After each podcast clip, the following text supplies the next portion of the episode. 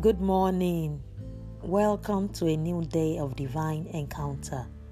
Our strength for today, 14th March, Judges chapter 6, verse 18.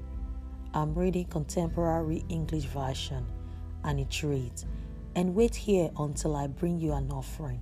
All right, I will wait, the Lord answered. End of reading. Gideon honored God's presence with an offering to him. The offering God delights in is our hearts, and obedience to His word, and to the leading of the Holy Spirit. God is looking for willing hearts. God has no favorites.